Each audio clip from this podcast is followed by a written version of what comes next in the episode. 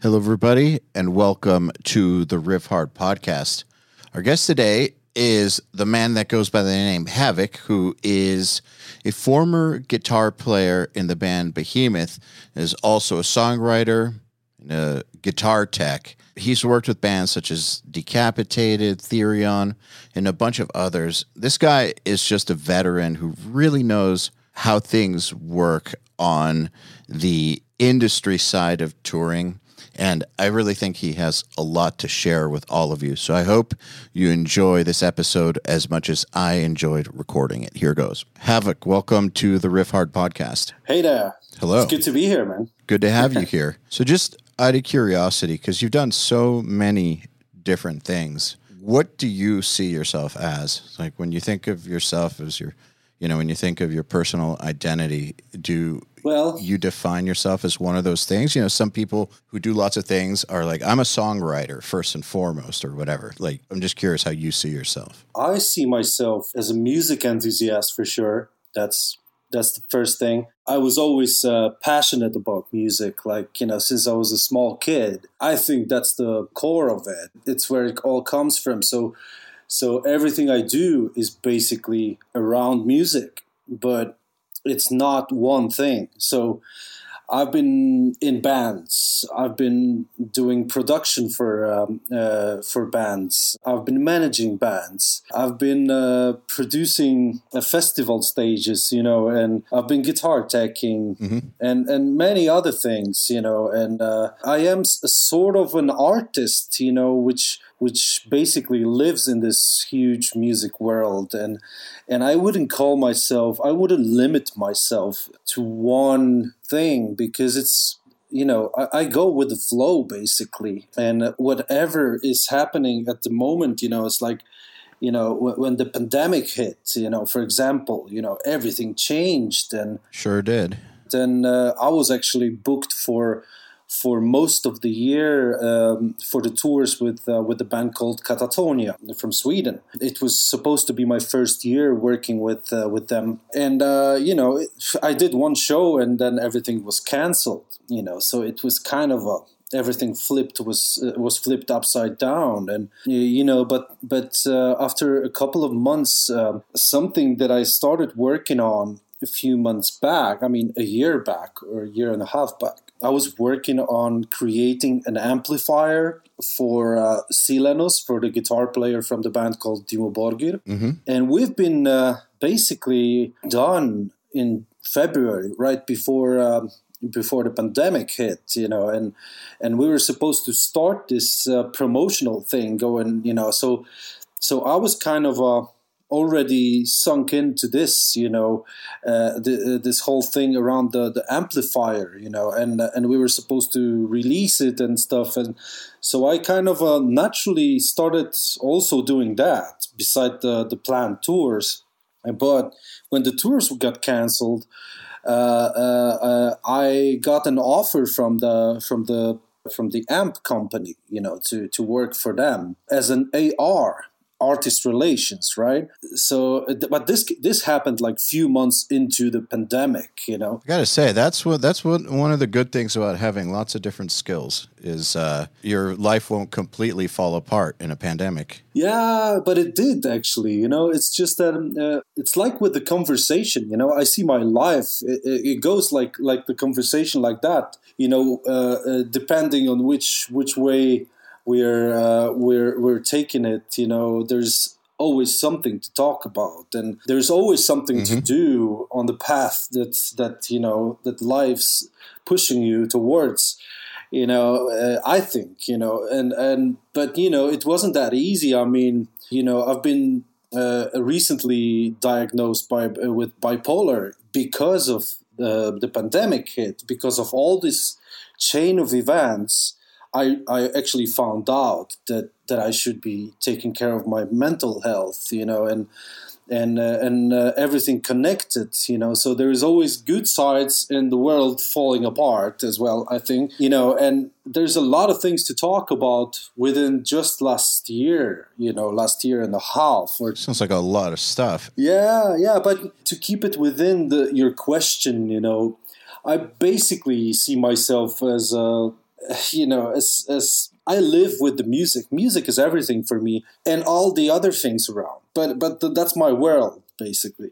I think that it goes to show that it's good to have a very broad skill set. I mean, it's, I mean, I get it. If someone is like a virtuoso at their instrument, right? Top five in the world or something, you know, like one of those players that's just better than everybody on the planet and that's all they can do. Okay. But not many people are that good. You know, like a Jeff Loomis or something, like a player of that caliber who's just exceptional, God yeah. level on guitar, beyond exceptional, like an Olympic athlete. I think that if someone wants to be a musician, but that's not them, they're not able to get there to that level. It really suits them to have a broad skill set um, so that they can keep on working in music no matter what happens. Oh yeah, that's that's exactly uh, uh, what I think about that. You know, it's but I, I had I actually had no idea that I have some. I mean, I've been discovering those those things that happened, and I went to those paths you know like as as i as i went basically you know i i had no idea that i'm going to be able to create an amplifier in a sort i mean just to be clear i i didn't build it i've been a, an important part of the process because of my my skill of playing guitar and and maybe setting up a tone you know and and mm-hmm. you know because uh, I'm no expert in those things. You know, like electronics and stuff is is beyond what I do basically. But I had this guy in mind. You know, when when Silenoz asked like you know he, we were talking and and i actually told him like man are you happy with your sound you know? Because he seemed grumpy every time he, he played you know? I was like are you are you are you even happy with what we're doing here? You know it's like we're having like small arenas you know and stuff you know? It's quite important to sound good you know? So and, and feel good on stage you know? And he was like oh dude you know it's been like this for for like 30 years or so and we've been having fights and stuff and you know and uh, you know i've been playing all of the amplifiers in the world and i'm not fucking happy you know so mm-hmm. okay i immediately was like i had this guy in in my in mind that I worked. I mean, I worked with a guitar player from a band called Riverside, which is a, a prog mm. rock band from Poland, pretty known. Piotr Grudziński, who passed away sadly a few years ago. But I've been working with him, and he's been having this this enormous guitar system, you know, built by by a guy which lives in Gdańsk in Poland. So that's a local situation for me. You know, it's like 20 kilometers from where I used to live, and I knew him and you know and this seemed to be like some high standard stuff you know and but you know it was strictly made for this guitar player so it wasn't a metal amplifier you know but i immediately thought about this guy because of how sophisticated and how all the cables and everything you know all the soldering everything's perfect. So you know when i when i was working with with riverside and you know i saw this this complex built uh, you know uh, guitar system with like wet dry wet uh, speakers for the delays. And there was this huge fucking rack with drawers you know with different kinds of analog stuff which was all connected to the midi. And and every it was like thousands of cables there and everything was so clean and neat, you know. So I was like, okay, well, first of all, it sounds great. Second, it looks like it's uh, it, it's a, a, passionate work, you know, and and you know mm-hmm. it's no no made in China, no insult there, but it's no cheap parts there as well. Yeah. So I thought about MLC because that's the company that I'm talking about, and it's Marek Laskowski, the owner and the creator of the amps. So I called him and I was like, dude, you want to make a black metal amplifier? and he was like, what do you mean? Well, well, I said, uh, you need to come to the Dimmu Borgir Kreator uh, show in Warsaw like next week with the best amplifier that you have and please crank up some gain on it you know so so so we can actually present something to the to the to the guys and this was like um, December 2018, and it was uh, Kreator Dimmu Borgir, Bloodbath, and Hatebreed uh, a tour. Mm-hmm. So yeah, so a pretty good package, and and Marek came to to Warsaw, and and he brought this amplifier, and we took it from there. and we created you know a different design because the guys were blown away by the sound, but it wasn't the dedicated sound yet, you know. But the core sound, the the basic what was coming out of it was was already so good.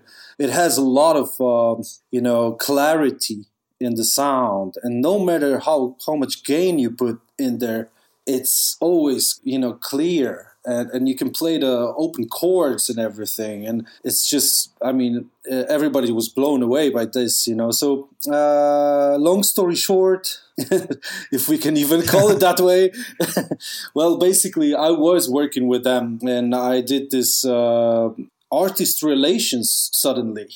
You know i never did anything like that before but when we talked about it uh, on the meeting, uh, well, it turned out that I have so much. I know so many people, you know, in the in the music industry in general, and I've been on tours since 1999. So you know how it works. Yeah, so I I could take it and show it to. Um, quite a lot of people, you know, and it was the first season of pandemic, you know, but Scandinavia was open, so we could go from Poland to Sweden. You know, it wasn't like a full lockdown there because Sweden was, you know, as everybody knows, they had different policies about the, the, the pandemic, you know. Yeah, no policy. So it made it easy.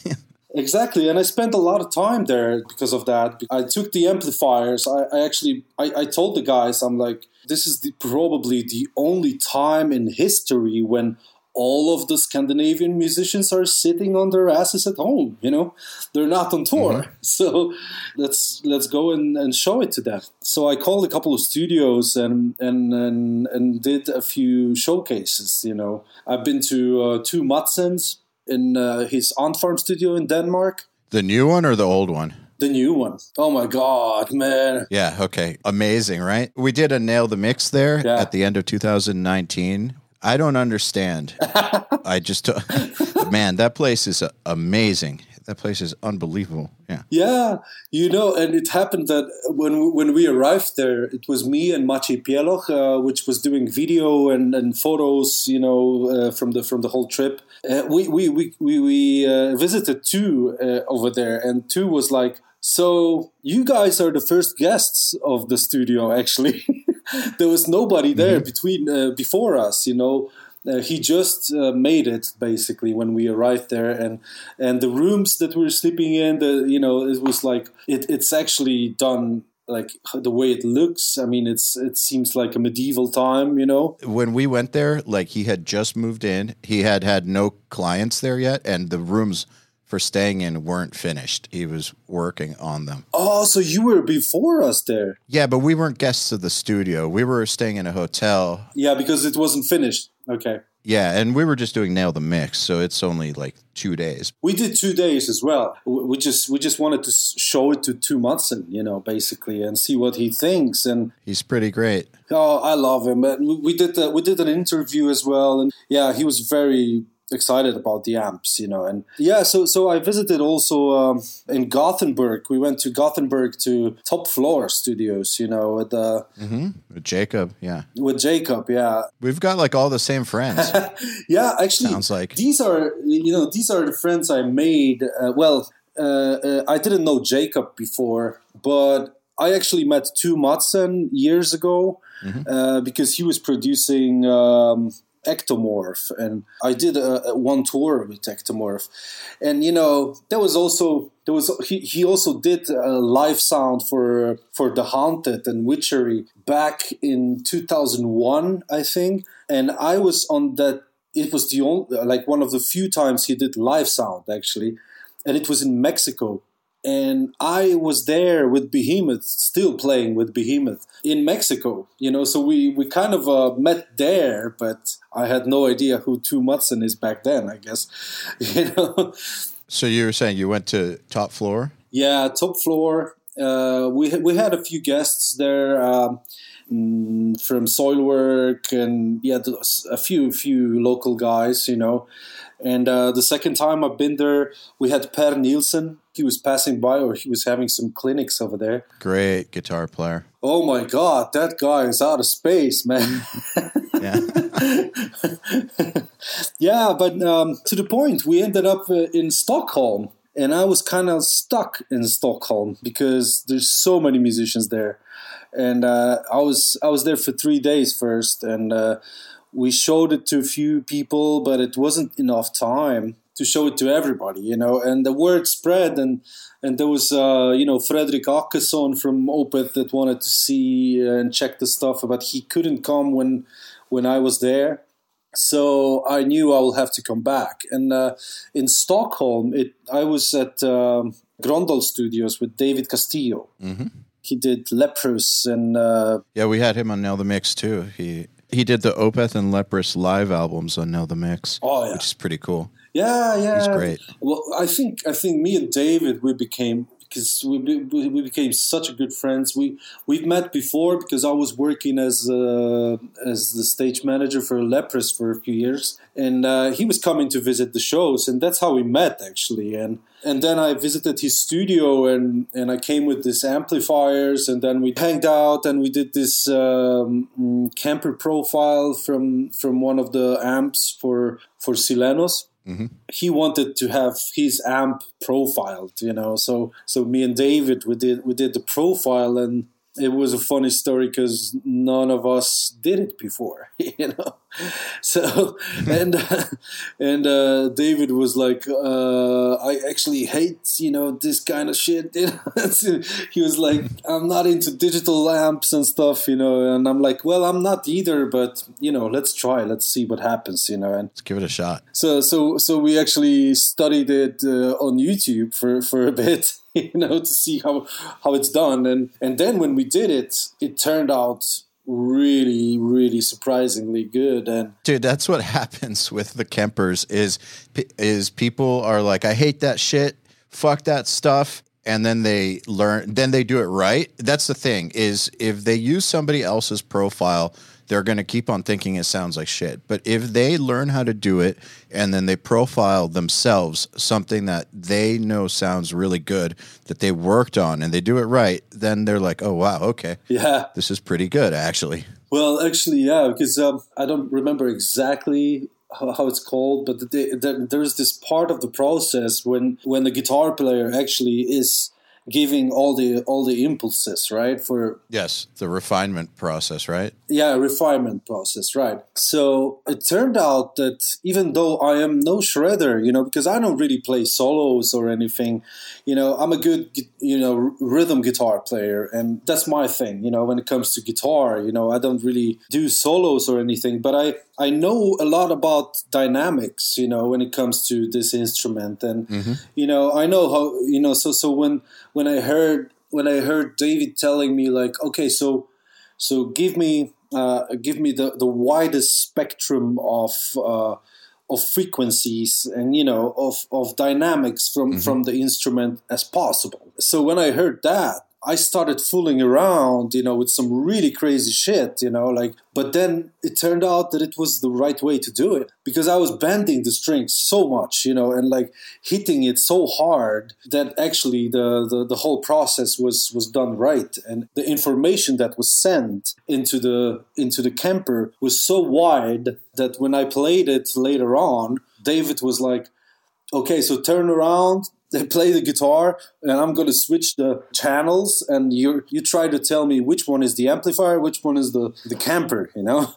and every time I po- I pointed on Kemper to be the amplifier, and I was like, damn, Back in the day when I first got a Kemper, I mean, I- got one in 2013. I remember Sneap had gotten one like that was pre-release, and he told my studio partners that we should we should get one because uh, he was suggesting it for my studio partner who was in a wheelchair because it would make his life a lot easier. of course, And uh, so he got one, and I, I was like, okay, I want one too. So we got at that studio, we all got them before they ever came out. So when they came out, people were very, very negative about them. And so what I, I would do exactly that. I would profile something with them there, and then I would get them to pick which one it is. And always, always, always, they got it wrong. And I think that part of it is because when you make a profile, if you fuck with it enough, in some cases, lots of cases, you can make it sound better than the actual amp. And now keep in mind that the amp, like you can EQ that shit later in a mix and make it sound better. But like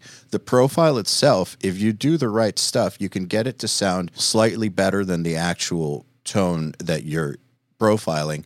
So people always picked the Kemper and thought it was the real thing. I mean, I've been trying some uh, some uh, some profiles that that we uh, I got from from Kemper when I was. Um, I think uh, one of the representatives of Kemper came to the pre-production of uh, of one of the Dimmu Borgir tours, and mm-hmm. and uh, and he brought us some some some cool profiles to use. That was pre pre uh, signature amplifier situation, you know. So we didn't have it, and and we used Kemper mo- mostly.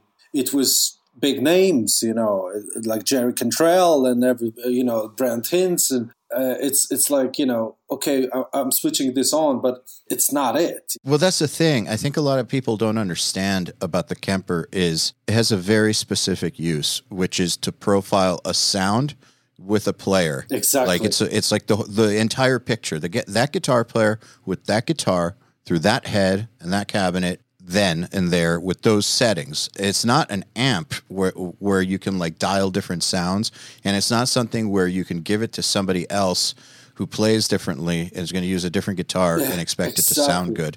It's only going to sound good yeah. in this situation it was created in in my experience. I never thought about it so deep, like we are doing it right now, actually. But when you said it, it makes a lot of sense now that if I would ever have one, because I never had one myself, I didn't really need it. Uh, uh, I would profile it on, you know, for my own usage individually. You know, it should be yeah. Yeah, that's what you're supposed to do. I just think so many people think they see these tone packs, these Kemper tone packs that you can buy, and they see all that marketing shit. And a lot of people don't know how to dial good tones. So there's that too. So you have a, a lot of people marketing products to people, and then you have a lot of other people who don't know how to dial a good tone, also like talking about this shit online, and it, it creates this weird idea of what the Kemper's for or what it does well. But yeah. what it actually does well is it takes a snapshot of one person,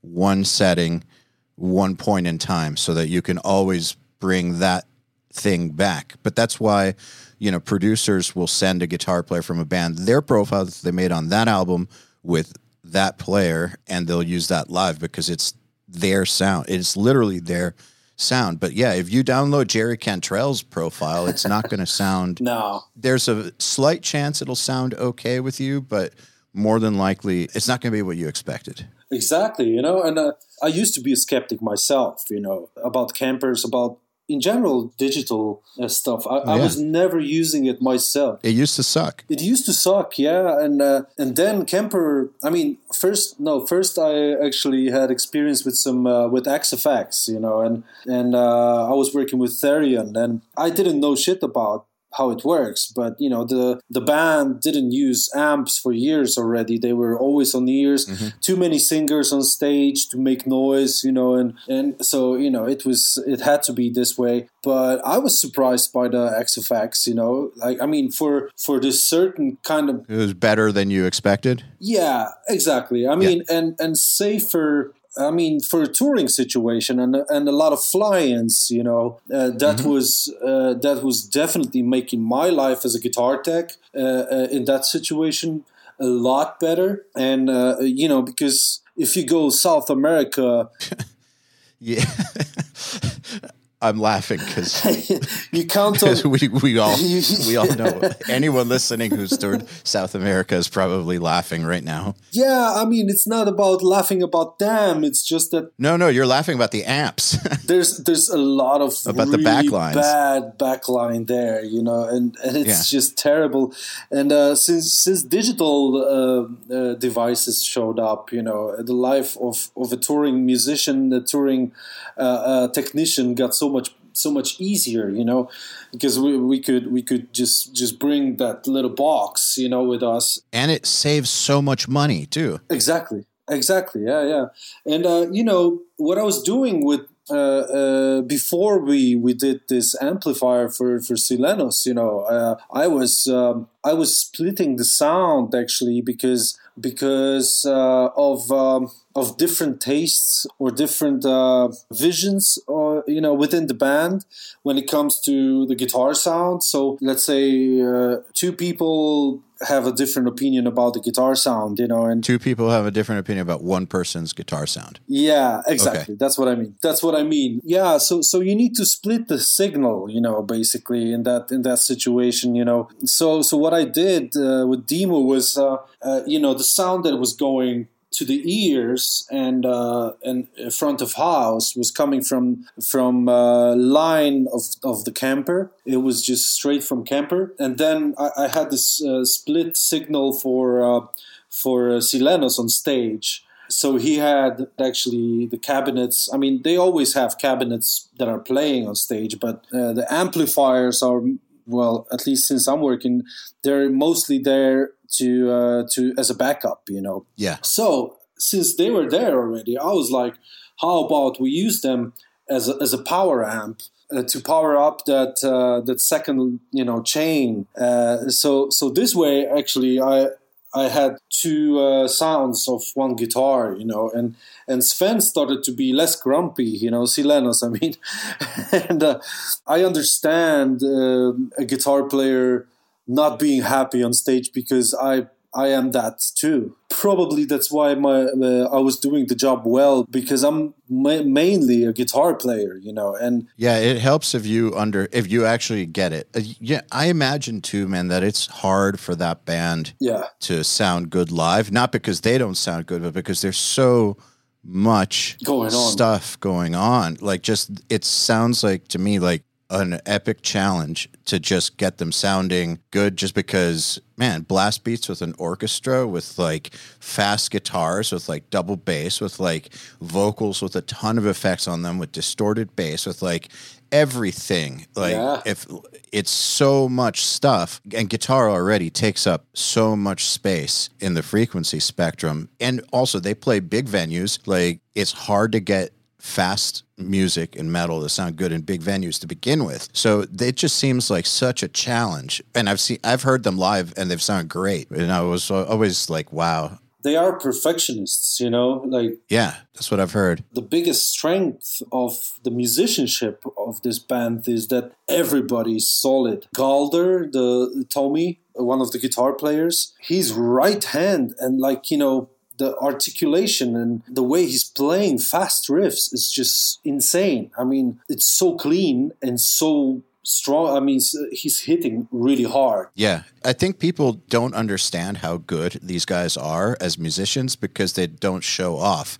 They just write really good music with really great guitar arrangements that serve this huge orchestration and so you can't have like crazy solos and like you have to write a part that's exactly right that fits perfectly that has the right atmosphere, the right vibe, but then also is like heavy enough, but then also doesn't get in the way of everything else. It's so skilled and they yeah. do it so well, but because it's not like, you know, Dream Theater or some no. shit. Like I think that people don't recognize how good these guys are. Exactly, man. And I, I didn't I didn't realize until I started working with them, you know. And I I have to admit that uh, when I was a kid, when I was in the '90s, you know, I, I, listened to to their first albums or whatever, but I wasn't a big fan later on, you know. Mm-hmm. And still, it's not like one of those bands that I listen to, but you know, there's something more important about them for me right now. When I started working, you know, we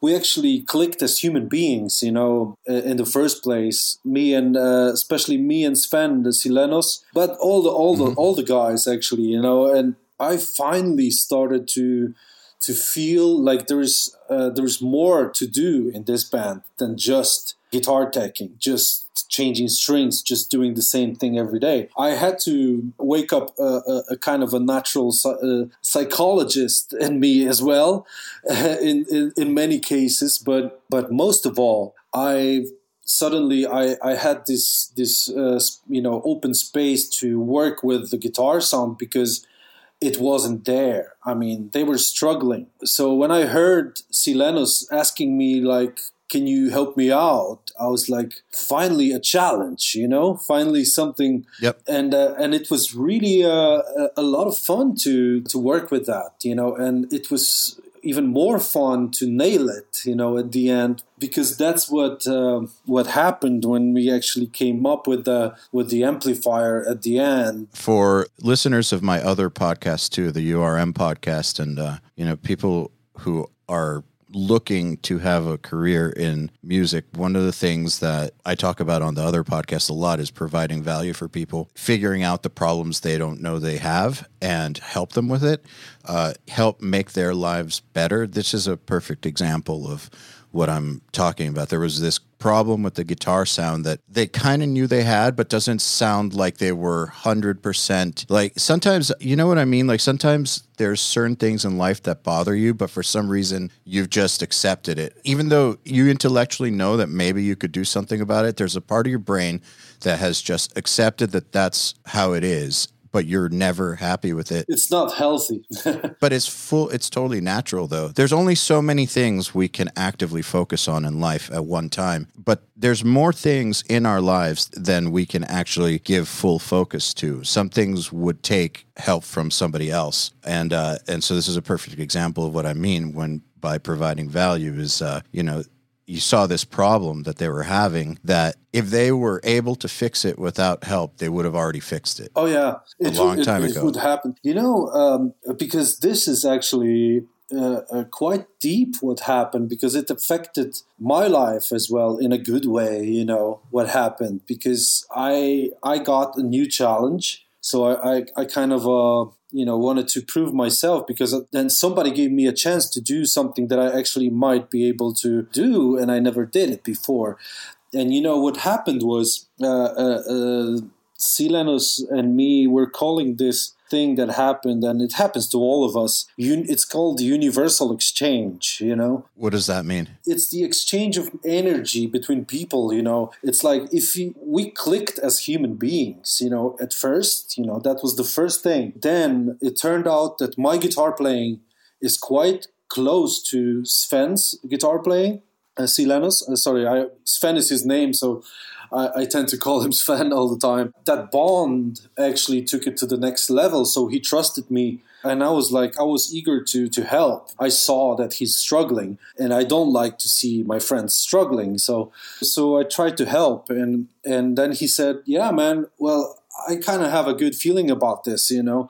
And then the rest is is also the the the universal exchange because then I I forwarded this energy to to Marek from MLC Amps, who actually was kind of struggling with his company because it's a small uh, uh, manufacturer. You know, he's he's doing it on his with his own hands. You know, so so it's tough to hold a business like that. You know, and he was actually struggling. So so I came with this new idea. You know. And presented it to him, and he was like, he got this spark, you know, and like finally a new challenge. Do let's do something, something uh, I've never done before, you know. And he nailed it. We worked on the sound together, but he nailed it. You know, he he built the amp, and and when he presented it, we we went to visit uh, Silenoz in Oslo in in Norway with with the first prototype, and uh, you know this was the first step. But you know when we came there, it was like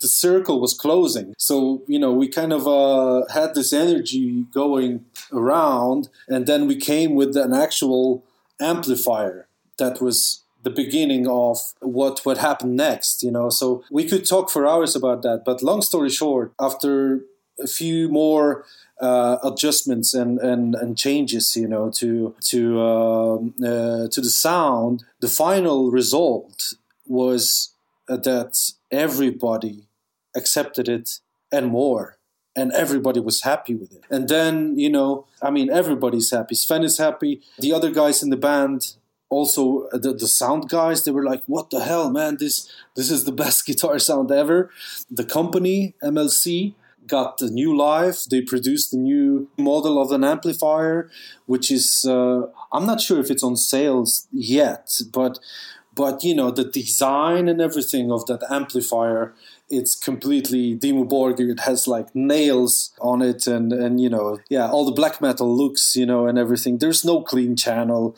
There's just two high gain two different high gain channels and and a gate because because without a gate you can't can't run that thing you know? Yes. Those things about the uh, universal exchange is just you know it's it's about good energy flow. If you're a good person if you if you click with somebody in, uh, on the energy level then good things are going to happen you know for sure if you go for it you know? I completely completely agree and I do also want to point out that the order in which things happen, the order in which you describe them is, you know, first you click as people, you establish trust and have a relationship in place at first. That, but without any of that, the rest isn't possible. Yeah, exactly. In my experience and opinion. Exactly. Just try to be a good human being. The rest will happen, you know? yeah, totally. I want to talk a little bit about that guitar style, actually, about your guitar style and that particular guitar style. It's a lot how I play as well, and you don't. Many people don't talk about it much. What I'm wondering is, did you ever study any theory or harmony, or where did you learn that sort of language? That like dark. I don't want to say black metal because it's, but like that black metal influence, super dark type of metal playing. How did you learn it? I never studied any theory more than there was some in my primary primary school, you know. So basically none. I got my first guitar when I was nine, and it was a classical guitar. With the guitar, I had this uh, uh, like a guitar course, flamenco guitar course in the in the in the beginning, you know. But I was a nine year old. I wanted to be Slash, you know, and didn't we all? yeah. So I, I really wanted to just rock on guitar, you know. But but I did like ten months of that flamenco playing. I think it did something good to me for sure. But the rest is basically me learning on my own. What I was doing is probably a lot different from from most of the guitar players because I was mostly refusing to play any covers I mean, there was a few, of course, because I had to learn something. I learned some, you know, Hey Joe by Jimi Hendrix, you know, just to learn chords. And, you know, that was like just the first part. And then I was always digging a lot into my emotions, you know.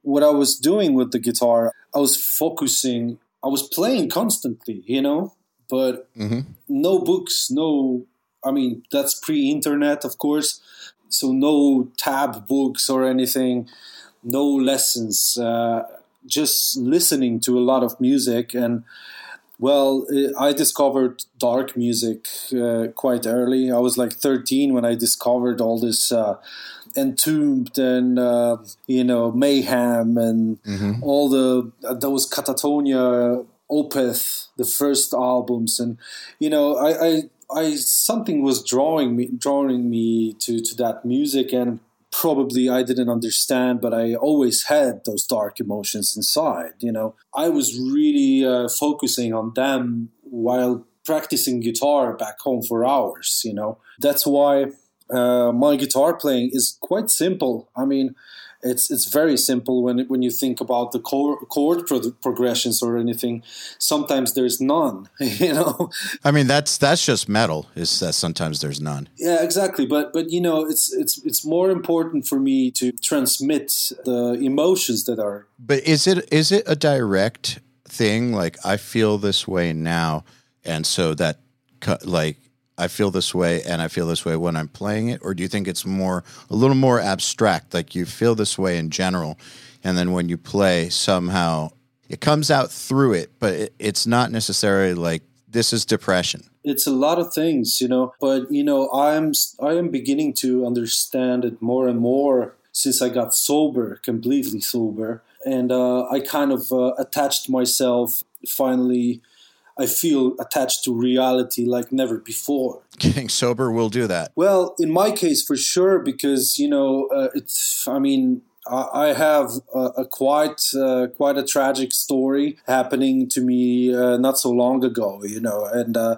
uh that's due to I had no idea that I that I'm bipolar that I have bipolar disorder, which a lot of people have, you know, but uh, I didn't didn't know about it for most of my life, you know. Yeah, man, it's it's something that a lot of people have, but if it's undiagnosed, it can really really cause a lot of problems. Yeah, and you know, I got addicted, you know, because of bipolar. I I started using too much alcohol and drugs, you know, basic kind of self-medicating. Yeah. Well, now when I'm in, on in therapy, we kind of figured it out that I was self-medicating because since I, I got diagnosed, you know, and I started treatment with the meds, I cut off all the all of my addictions basically just like that, you know. I mean, yep. it, it wasn't just like that because it was hard, but I when I caught it, I caught it you know and I, it's not like it's coming back. I really uh, focused because i understood what's going on finally because my, my, my musical history goes from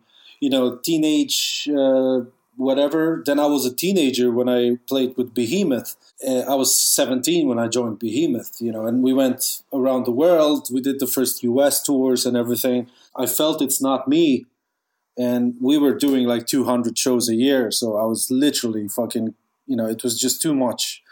And that's where the drinking and everything started you know as it usually does you know when you you can imagine like 200 shows a year with uh, you know on the underground level you know that's insane you know. So my my next band which was my band basically with with my friends back home Blindead you know this was a, a completely different story and it was uh, that's where all the real emotions were were transmitted you know? So it was a uh, different kind of music more sludgy uh, uh, then then it became more progressive uh, lighter you know? It was every record was different but every record was a kind of a concept album you know? So there was a the storyline you know and it was basically at that point i knew that i am transmitting my my emotions and it was usually my uh, my kind of vision to lead the the, the, the dynamics of the album like this and this you know in general.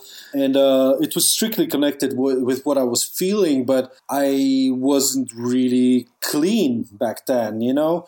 There was a lot of weed uh, when when i was uh, when i was writing or when we were writing as a band you know? We were 20 plus something you know? It was fun you know? There was always drinking always you know some some uh, some weed whatever. We were always performing clean, uh, uh, sober uh, when it comes to life situations. You know, uh, when it when it got more serious because it got more serious with that band at some point and we were touring Europe and and and we had a really good position in Poland as well so but this kind of went came to an end and it came to an end with me feeling really bad you know I stopped I stopped writing music. I, I, just drowned in the void or whatever you, you want to yeah. call it, you know. And and uh, you know, I was a stubborn son, son of a bitch, you know, and and and I didn't want to go to to to see a doctor, and you know, it's it's one of the the cliche uh, drama stories, you know, that that a lot of people go through. It's just you know if if uh, uh, well if I would go there go diagnose myself earlier maybe all of this would happen earlier. But you know everybody has its own time. But you know with me it almost ended tragically because uh, a year ago I uh, I had a my my uh, suicide attempt. I, I'm not I'm not afraid of talking about it now actually because I know that I wasn't really uh, myself when when this was happening but it was that bad, you know. And uh, after that, uh, I got finally I got to a doctor and you know and and got diagnosed and and I basically cut off all of the uh, everything you know that I was living in, you know. All the all the bands, all the friends, everything. I moved to another city. Yep. And uh, and started the uh, the treatment and got clean like that you know as soon as i was out i was out you know Yeah, it makes sense. and and i knew that uh that mixing you know my medications with if it's alcohol or drugs you know a lot of famous musicians died because of that you know Yes. like uh, the, the the bad mixture of psychotropic you know medication and drugs or alcohol in a, in a few months i'm gonna it's gonna be one year since i'm sober you know and and i'm basically living like a monk now. I mean i live in the city but i uh, i really keep myself away from from all the social life you know because it's it's just Makes sense. you know it's it's still a, a thin line you know to fall into that stuff you know and i don't really want to do that. I don't want anything from outside to take over my life again you know. But to the point uh, when it comes to music music became part of the therapy for me again. I mean but but this time consciously you know. And uh, i started uh, as, as part of my therapy i started writing on my own for the first time just me. That was the first step i did here when, when, i had a few a few uh, a few concrete ideas i actually called my friend uh, roger Öjersson from from Katatonia uh, and. He's an amazing guitar player and uh, and uh, instrumentalist, multi instrumentalist in general. So I called him just just asking for advice with an arrangement, and then we ended up writing an album together. You know, so so that's what we're we're actually a, a little bit easy now on that, but we we we, we have quite uh, quite a lot of material wrote, written already, and so this actually is the first time when I consciously, without any disturbances from like any distractions from outside, I am actually concentrating on on uh, transmitting those emotions that we're talking about. And so this time, it's not just happening. This time is me actually processing all of that consciously. So, so, so how it works is, you know, I I don't refuse any of the emotions that are happening. You know, as part of st- of the therapy as well, it's not good to to hold back all everything that is that is you know inside of you. You know, is if it's Yeah. anger or whatever. You know, so I I actually let myself feel those emotions and in the same time i need to be careful to, to, to keep it stable with the bipolar you know because anything could trigger the manic state or the or, or the depressive state but in the same time i can't deny any of the triggers you know? So i i need to grasp at them and and, and kind of work work around things you know? So this is actually creating a new quality to what i'm doing musically because it was never on that level in my head you know? So so right now it's like you know I, I don't force anything you know? I just i just walk around you know? Sometimes i listen to music uh, but i walk a lot basically you know? I do i do a lot of walking and thinking and uh you know listening to my ideas that i recorded already or listening to what's going on in my head and you know and trying to let it out. And a lot uh, happens you know with words on my vlog that i that i started running you know? Because i opened up uh, publicly about my bipolar disorder and the addiction problem and everything. I talk about it on my vlog on youtube and i started podcasting as well. And uh, for now there's only one conversation with uh, with my friend nergal from Behemoth, you know, on my on my channel. It's in English, so so if you guys want to check it out, check it out on my YouTube. It's a very very interesting conversation with with a long time friend of mine, you know, which uh, which we used to play together, and uh, and now he's one of my best friends still. He's a very intelligent, charismatic, and deep person. So I think it's probably a great conversation. I'm sure. we we never actually talked uh, in this way, especially publicly. But I think it was also one of the longest conversations without interruptions that we ever had. Because you know he's always doing like million things in the same time you know? So oh yeah. so when we were meeting socially there was always phone calls there was always you know a lot of people distracting and stuff. So man that's the great thing about podcasting i need to say. Like yeah. what i love about podcasting is that it really is the only time that i get two one or two or three focused hours to have conversations with all these amazing people that some of them I know in real life. But yeah, like you said, you see each other on tour or shoot the shit on the internet or whatever. Uh, you see each other at NAMM or any of these. Yeah. The even or maybe back in the day at the bar or something. But it's you don't get like a few hours of their uninterrupted focus and just conversation. Like, and a lot of busy people aren't willing to just talk on the phone for like three hours or two hours. So, but a podcast allows for that. Exactly, man. I mean, like uh, when I think about uh, uh, the, the the contact we have with with Nergal, like usually I'm actually supposed to meet him today. He's in in uh, in the town that I live today, shooting a Behemoth video uh, tomorrow, I think. So we're going for dinner later on. But you know, we're not even calling each other anymore. It's like those audio messages, you know, and uh, mm-hmm. very quick, you know. And uh, I- am so happy that uh, that I that I got to to have him on on on the podcast on the first episode. I'm gonna listen to it.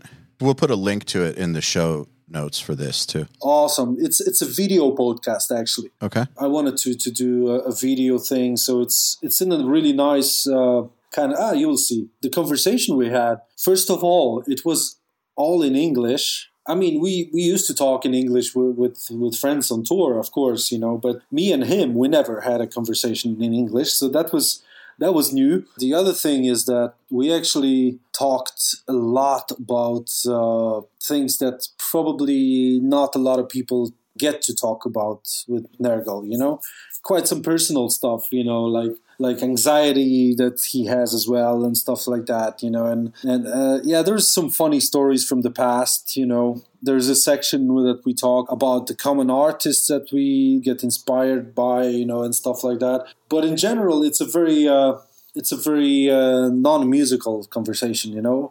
It's more about being a human being you know and and and how it is to to be judged and you know to make uh, difficult decisions in life and stuff like that. But you know it's all he's actually a very important friend of mine you know beside being a former bandmate. You know he's one of the few friends that survived basically you know it's still there and mm-hmm. and he still cares and I care about him, and you know we always check on each other. You know, it's like we're we're uh, we're actually real people for each other. You know, so that's a that's a good thing. You know, I don't think a lot of people can can can say this about their former bandmates. You know, no, that's for sure. yeah. So you know, it all brings. I mean, it all brings me to basically to to a good place right now. You know I, I feel like I'm in a good place, and uh, I play guitar a lot lately. And this this was kind of a an issue for for a few years. You know, I was touring a lot as a guitar tech, and then I was touring with my band when I was was in between tours as a guitar tech. But it was basically a lot of touring, and I was tired. I guess you know of it all. Yep, I completely understand. Now it's just me uh, uh, you know, I have a few students now. I started, you know, doing these guitar meetings. Uh, I call them guitar meetings because I don't know theory, so I don't really want to call myself a guitar teacher, you know. so what I what I what I opened up for, and I was always resistant to, is actually uh, sharing my experience, you know, on guitar with whoever wants to wants to join online or in person, you know. So that's what I'm doing now, and it actually unlocked another level of guitar playing for me because because uh, I started uh, to feel joy by playing some some riffs that I uh, that I really enjoy listening to, but I never got to play them because I was like, you know, one of those guys. I don't play covers. I don't play covers. You know, mm-hmm. so uh, I'm actually I'm having one of my my daily routines, you know, because that's what you do when you're bipolar. You, you, it's good to have routines, you know. So one of the routines in my life now is the riff of the day, you know. So I get up. Nice. I get up in the morning. I I learned a riff that I love, but I never played it. I record it on the Insta story, you know, and post it uh, every morning, so people see that I'm sober still, and I'm playing I'm playing some riffs and having good time. It's great that music is built into uh, the, I guess, the routine. Oh yeah, well, I I I don't think. I mean, music is I realize more than ever right now that music is the most important thing in my life, you know, basically. And on, on, on all of the levels, you know, when it comes to music, I mean, to listening, I listen to a lot of stuff that I, the, I was refusing to listen for whatever reason. So I had, had no time. So yeah, I listen to a lot of music now and I, I write a lot of music and, uh, I even play some covers, you know. so, do you feel there's a uh, a resistance in the metal community for getting treatment when it comes to mental health issues? I'm not sure if we should close it to to metal community, you know? Just in general, I guess. I think in in general and it is an issue especially in the men's world. Yes. It's the macho thing. It comes with too much pride or ego, whatever, you know, to to admit even in front of yourself that maybe I'm depressed, you know. Maybe I need help, you know. You know, guys I mean, especially in Poland, all I can say is what I see here now. It's like there's a lot of uh, there's a lot of people that don't understand the, the subject on, of mental health you know it's stigmatized you know in a lot of examples you know it's just like oh you're fucking insane it's so wrong you know because if you have mental health issues you know it's like any other issues you know i mean of course there are there are super uh, complicated issues, you know, like schizophrenia and stuff like that, you know. But the, there's a wide spectrum of mental issues, you know, that actually can be managed, you know, and and you can function normally, so to speak, you know, if you treat it right, you know, or if you respect it. So in my case, it's like it's not a it's not a great idea to to drink alcohol and do drugs when you're bipolar, even occasionally, you know? Yeah, just zero.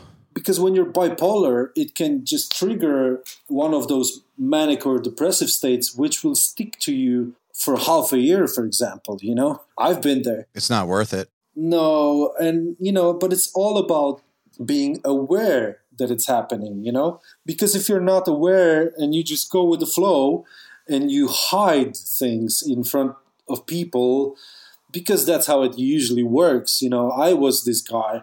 I was the guy that was the most uh, social, happy, clown, you know, in the group, you know, in the pack, you know, and I was going out drinking and I was the funniest guy. But when I was back home, I was really in a bad place. You know? I'm a good example uh, or a bad example, whatever, but now I'm a good example because I took care of it. well, I just, man, I think that not even with stuff like bipolar, I think with just regular depression, regular anxiety, yeah. those are very common in the world, but especially among artists and musicians. Depression affects so many people in our community, and so many people don't treat it. I've been getting it treated since I was like 15. So I'm a huge proponent for treatment. And I can say that the times when I haven't treated it have been terrible. I just remembered one, one important thing about that that, you know, there's artists or musicians in general that think they need the depression. They're wrong. You know, they think if they if they get rid of it, they're they're gonna lose their uh, their ability to to make music or something, and that is so such a big bullshit. You know, let's put it straight. You're not yourself if you think like that. You know, it, it's I got I got on treatment, I got sober, but I still have the same emotions that I that I was transmitting before when I was not treating myself. And I feel I am actually understanding them more and I I can, you know, make uh, better music because of that. I agree with you completely. It's not just with depression, it's with drugs and alcohol. I think that lo- there's this weird myth among creative people that they need the substance in order to be creative, uh, just like they need their depression in order to be creative. Both of those are fallacies and they get people killed. It's a very, very, very, very destructive myth. You know, if I can even convince one person that it's bullshit, that's good because uh, it does kill people to think that way. I think that with the drugs and alcohol part, what ends up happening is lots of the time, some artists will get sober and then the music they'll put out won't be as good as what they did before. And so people will make this false correlation between, well, they got sober, now their music's not so good. Clearly, they needed the drugs. I should keep taking drugs, but uh, they're not looking at the big picture. You know, there's lots of things that could have happened. A, they could be totally burned out. They could be in recovery and trying to make an album in recovery. They could have already peaked as an artist. That happens too, you know drugs or no drugs, every artist has their peak.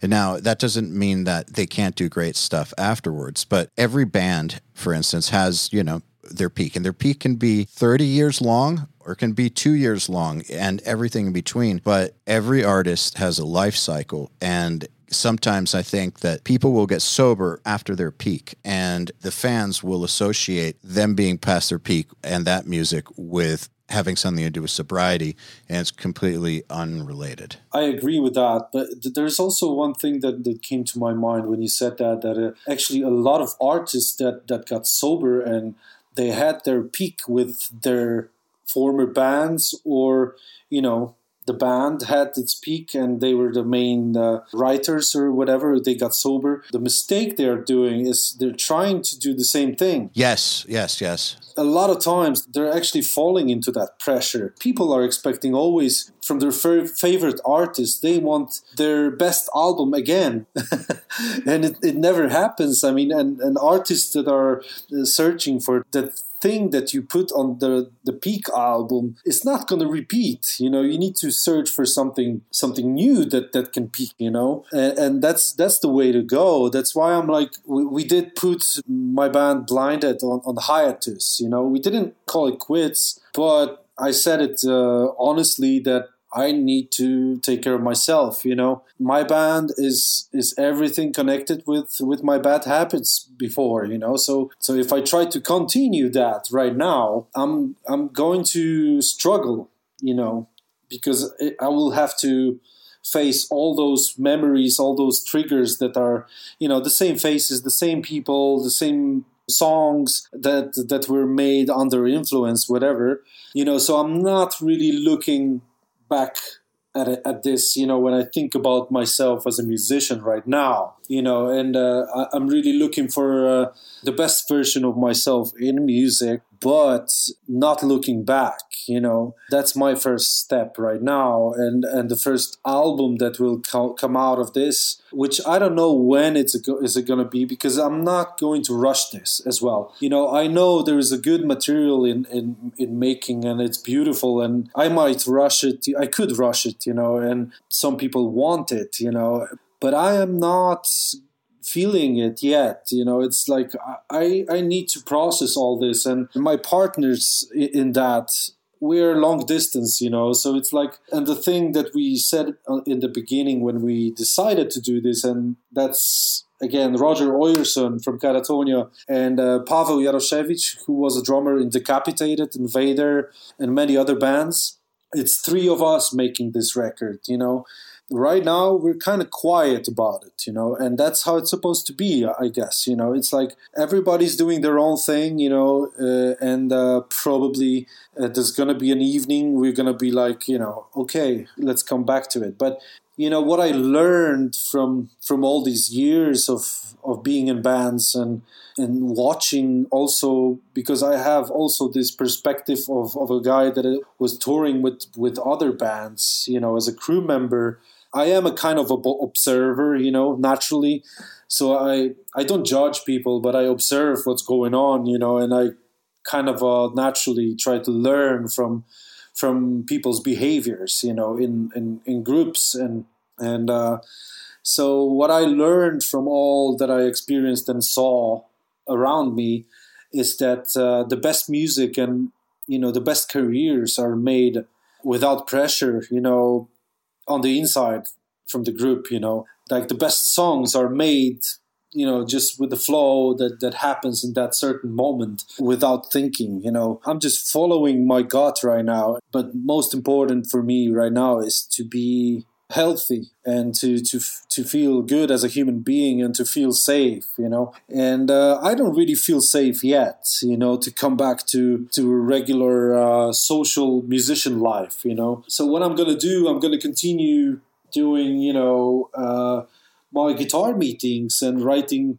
in quiet you know? And next year i'm gonna slowly start uh, uh, working with bands that I want to still work with. You know, it's to be Emperor and Dimmu Borgir, you know, basically. Because those bands have, like, you know, not very demanding schedules, you know.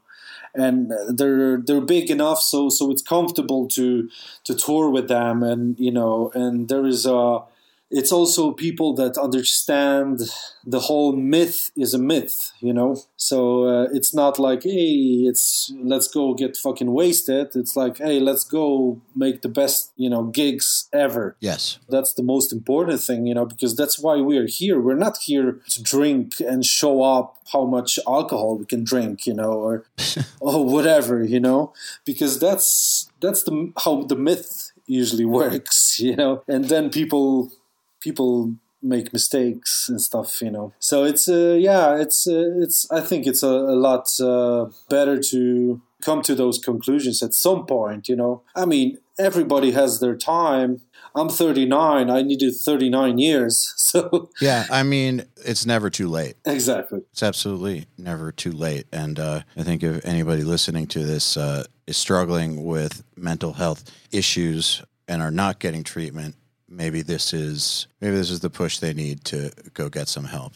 Since I started opening up publicly about that subject, in first place, I did it for my own mm, reasons, you know, and I wanted to get better.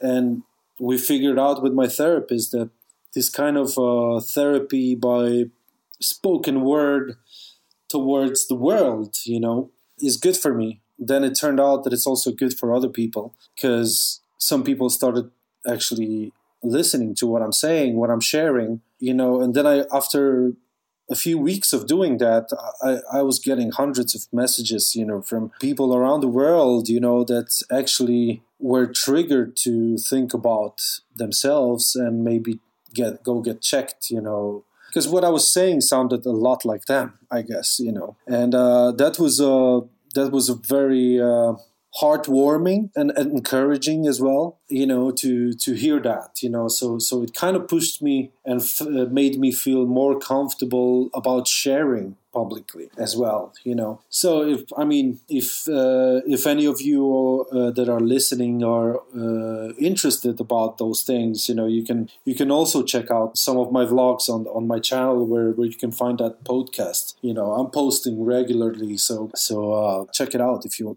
if you're interested. Great, man. Well, I think this is a good place to end the episode. I want to thank you very much for taking the time to hang out with me. It's been a pleasure talking to you and meeting you. Thank you so much, Al, and thanks everybody for that was listening. It's been a pleasure to be a guest here. Thank you.